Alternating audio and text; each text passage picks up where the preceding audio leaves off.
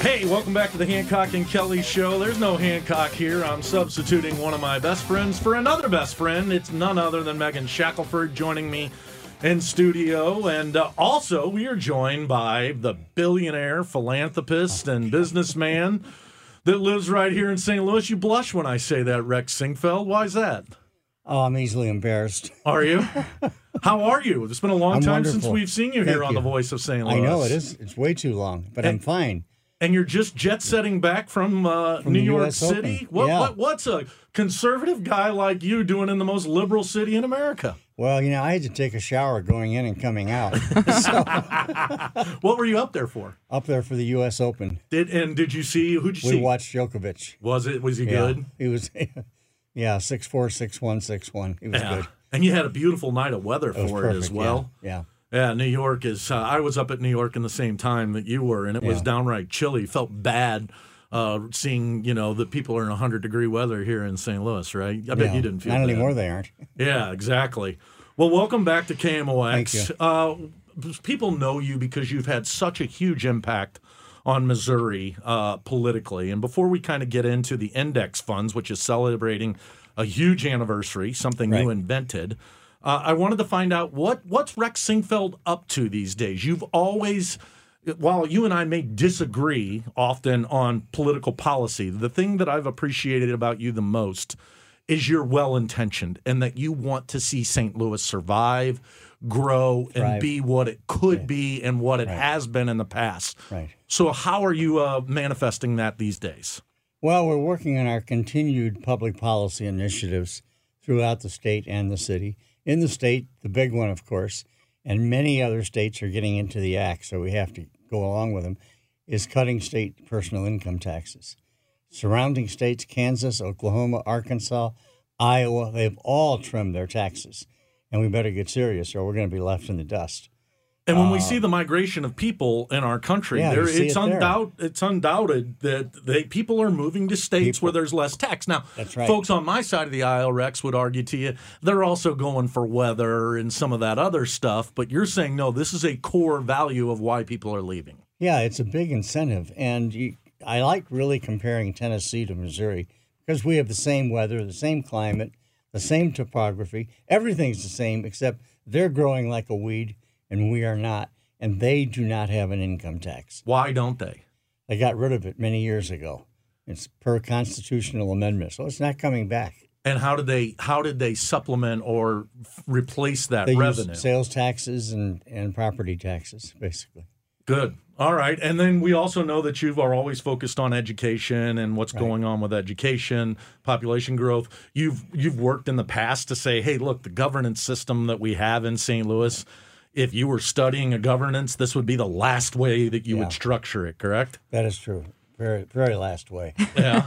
and you continue to throw money and uh, invest your money in St. Louis in so many great causes.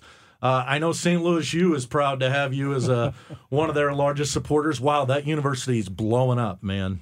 What do you mean they're blowing? Blowing up in a good way, meaning Oh, yes, folks are. are. attracted to it. You're building buildings, the amount of property that's being taken, and that they're getting all these students. And this is a huge economic engine Well, for St. Louis, and isn't it? internally, what's happening? We are keeping the best faculty now, and we're hiring good ones, uh, which is really great for St. Louis U and the region. Perfect. You still playing chess every day? Yes, sir. You play online or you play with somebody? I play online. What about a stooge like me who doesn't really play that often, but would love to sit across from you for a while? Would it? Would we like?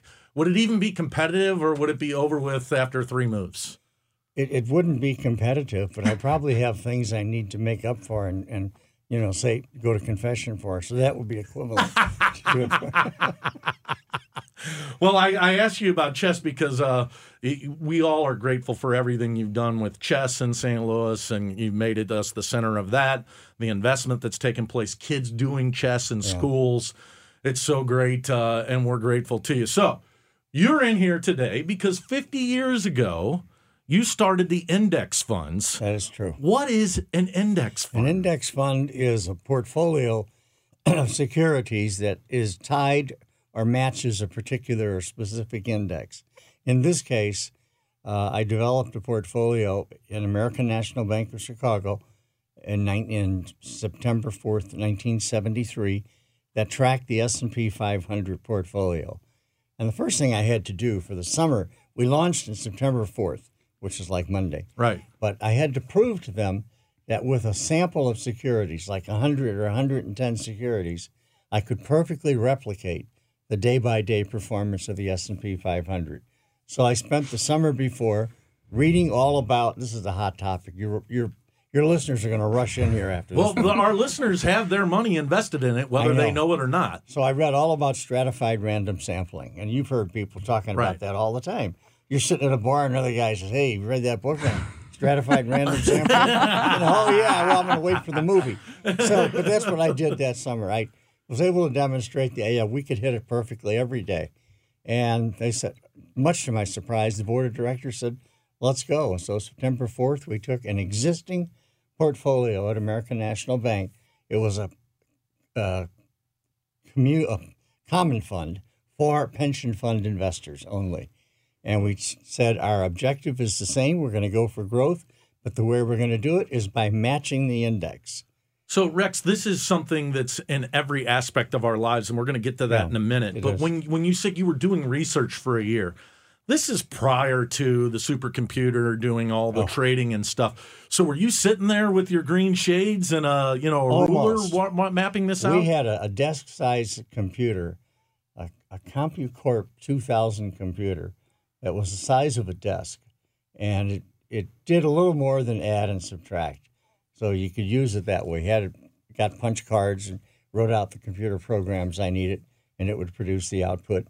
And uh, then we did the statistics all summer just to show that this worked. And and So here you are. You come up with this idea, this concept. You prove it in uh, in a lab, if you will, Mm-hmm. which you know, coming out with this. right. Now you got to go out and pitch it. Right. And the first person who gives you money, were you like, oh boy, this has got to work? Now what do I Uh, do? Yeah. Now what Yeah, do I do? well, do? we had a, a $30 million portfolio we were investing already. And about two weeks later, we started another portfolio for individuals if they had a trust account at American National. So we had both funds running. And then we started to go on the road and market it. And believe it or not, our first two clients, we were headquartered in Chicago. Our first two clients were McDonnell Douglas and the St. Louis Public School System Is that Wow. right? and they're both still clients 50 years later well 40 years later after the forming of dimensional fund advisors Wow. That's that's so fascinating. I think the invention of it and hearing how you led up to it is amazing. But at what point after you're out and selling this did you realize this is going to change the way i we think think I started, about money? as i started making the arguments i would leave these calls and i would say the other side the opposition doesn't have a chance our arguments are so solid theoretically and empirically they were so solid they cannot be overcome but it took us a while we didn't get a major breakthrough We started marketing this in September of 73. We didn't get a major breakthrough until April of 75. And that's when we got hired by AT&T, the pension subsidiary, not AT&T, New York Telephone. It was the largest Bell sub in the country at the time. They gave us 40 million and that opened the floodgates for us and for Wells Fargo, our competitor, and for State Street. They got into the act a few years later. That's that's the question I was going to go to. So you have this idea, you suddenly are able to have proof of concept. Right. You're having Yeah. these investments. Right. And uh, imitation is the best form of flattery. Yeah. Once everybody saw, hey, this this guy's got it all figured out. What happened? Everybody got into the game. No, they didn't. It was just one or two. Wells Fargo was very good. They got into the game, but we were getting, we were bringing very little money in, but we were working hard. And I thought these calls are going to be successful at some point. They're just so impressive the way these people are reacting. And it, it just, the floodgates opened in April to July of 75. And I used to say to people, you know, compared to the struggles we're having, John the Baptist had it easy, you know, but, but then the floodgates opened and we started bringing in this is back in the 70s. We started bringing in $1 billion a year, billion with a B, and what year, year. was that? 73. Wow. Hey, Rex, uh, you'll appreciate this. We have a stockholders here at KMOX too, so we sell ads to you know pay for our stock. Are you Right. okay, will you be willing to sit through some of those ads and, and do another segment with us? Do I have to? We, would love for you to do it. okay. He's Rex Sinquefield. That's Megan Shackelford. I'm Michael Kelly. We'll step aside. We'll come back with Rex Sinquefield after this right here on KMOX. Well, we can't do this show without you. It's Hancock and Kelly, Megan Shackelford in studio, sitting in for the vacationing John Hancock. Happens all the time, Megan. All the time. He's never here. Hello, Rex Sinquefield. Hello. Thank you for being with us on Thank an you. important anniversary for you, you. this Pleasure. weekend. Do you want to remind our listeners what this, This is big 50th anniversary? Well, Monday will be the 50th anniversary of the starting of the first S&P index fund in the galaxy. Okay, so It's us the first one in the galaxy. lay people may not quite understand even what you mean whenever you say that. But as Michael mentioned earlier, all of us are impacted by the index fund. So for someone like me, what does it mean for me that this index fund was created and how is it impacting me now? Okay, well, a lot of people's reaction is, yeah, I got a broker, I got a financial advisor, and, and they, they do kind of well, but it looks like they never quite match the index every year. And, and in fact, that's a very valid observation. A substantial majority of stock pickers and market timers fail to keep up with the indexes year after year after year. And that was part of the overwhelming evidence. People said, you know what? When you're banging your head against the wall, if you stop, it feels good. that's what they did. They stopped doing it. And that's when they signed on. And now uh, the estimates are, and I think that uh, Hig- Hig- Higglesworth, Yep. Wigglesworth, The book Trillions, written by Robin Wigglesworth, talks about how you started the index fund. Right. I have a copy of Yeah. it here. and I think he gives an estimate of 50% of world assets are invested in index funds of various types. So, is it safe to say that if somebody out there has a 401k or maybe they're invested in their own company's uh, stock portfolios, that they likely have money in the index funds It's, and don't hi- realize it's it? highly probable. Half the investments go into it these days. So, this book talks a lot about Warren Buffett, who's a big Right. index fund person. Uh, so here's a guy, uh, one a household name to all of us, right? Rex Sinquefield is in St. Louis and in financial communities, but Warren Buffett's in, in every home. Mm-hmm. He stole your idea and he tells people this is where they ought to be putting their money, didn't he? Actually, he didn't steal the idea, he just endorses it. Uh huh. And he does it widely in his annual report. He says, put your money in index funds. I tell everybody that. You can't do what I, Warren Buffett, does because he invests loads of time and study in the investments he makes. And he usually is allowed to share inside information per some agreements that he makes. So he puts himself in a good position. He pays for it, but he puts himself in a good position. None of us have the time to do that. Right. Even if we had the assets, we don't have the time or the interest. Rex, you probably make more money in interest in a day than I will make in my lifetime. Uh, You're not because making of what very you, much, are you? Um, but, you know, like most Americans, we're in charge of our own money. We're investing in 401ks, we're buying stocks. So I, put yourself back into the life that before you created the index fund. Should the everyday investor who's taking 10 and 15% of their money, should they go be going out and buying Coke or No. Lay's potato chips? No, they shouldn't be fooling Where, where should they be investing their money and why? They should be going out and said, "I'm going to buy the entire stock market," and that's literally what you do with an index fund. You buy the entire market, the good ones, the bad ones, the ugly ones, because you can't tell them apart ahead of time. Uh, but the end result is that portfolio is very efficient. It has the highest level of return for any given level of risk, and it's so easy to do. It costs one tenth or two tenths of one percent per year. That's it, total cost for going into an index fund, and they're offered all over the place now. Yeah, and people uh, right now in the world that we live in with phones that can rearrange satellites and stuff. In, the, Right. in the old days, you'd go out and get a broker. Right. Uh, now you can do this online. If if you're a regular person, maybe making your eighty grand out there, you know, having to pay tuition and stuff, and so many other things. Would you recommend that people be investing their own money, or should they be seeking a professional to help them do it, a broker? Well, they can seek a professional financial advisor, but 90% of financial advisors would say you belong in an index fund. Most of your assets are just going to buy the entire stock market, and don't worry about anything else. The market will take care of itself.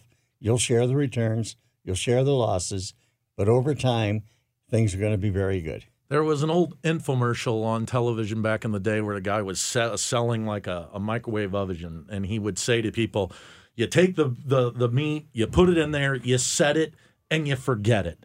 Is that what an investor should be doing no matter what? Once you put your money in there, don't mess with it. Don't play games. Don't try to outbeat the market. That's just let it get right. at seven or eight percent. Yes, just just do that. Your average return history would suggest it's going to be about nine or ten percent a year. When did you know uh, when you set up the index fund? Uh, you your proof of concept comes to fruition uh, when in 1975. All of a sudden, the big boys are coming to the Right. table with big money. When did you know I did it? Like this crazy idea that I had actually has changed the world. Uh, I guess around 1975, when we really started to see the money coming in, and we saw some new competitors like Wells Fargo step up, and they were attracting a lot of money. Of course, they were a much bigger name than American National Bank of Chicago was, but we were each bringing in over a billion dollars a year. And I said, "This is amazing." I said, "This is just so simple. If people only knew how easy it is to set this up, to run one of these, to sell them, and eventually everybody found out." Did it, did anybody ever come to try to steal you from the Bank of Chicago and say, Yeah. "Wow, this uh, you, you you little nerdy guy, you put this together," and you, that's what you called yourself in the uh, in the commercial. But a group of nerdy guys put this thing together. Did anybody ever come to you and just Yeah. stack the bills in front of you and say, "Why don't you walk away from this bank and let's go own the world together"? Yeah, he did, and and this particular guy offered me like, uh, this is back in '76, offered me two hundred and fifty thousand dollars up front, and then a quarter of a million dollars a year guaranteed. And I said, you know, I'm not making a fraction of that, but I'm having so much fun here, and I'm fighting on the side of truth and beauty. I'm not leaving, and that was the end of it. That's wonderful. That's a great, great end to the story.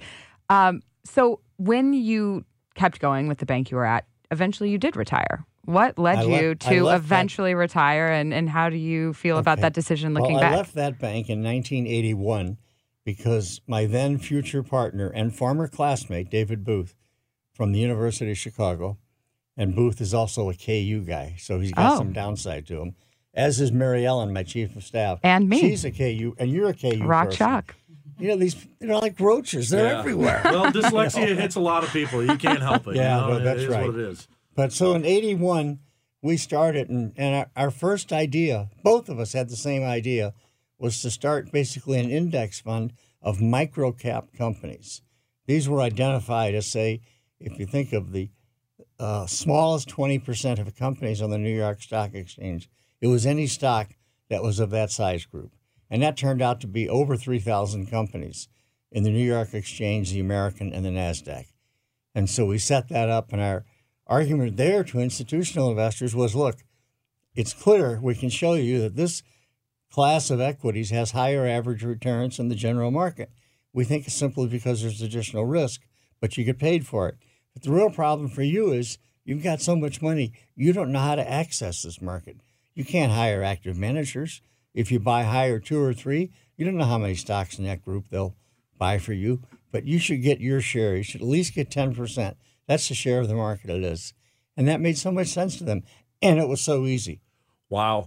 Any idea how much money or what percentage of the money that's in the markets now are in index funds? I would say, and I think uh, Higglesworth says that I think about a, half the investable assets in the world, certainly in the developed markets, That's incredible. half the investable assets are in index funds. Rex, we're about to run out of time, but I want to tell you something. Um, you're a, a, a staunch Republican uh, and a conservative activist.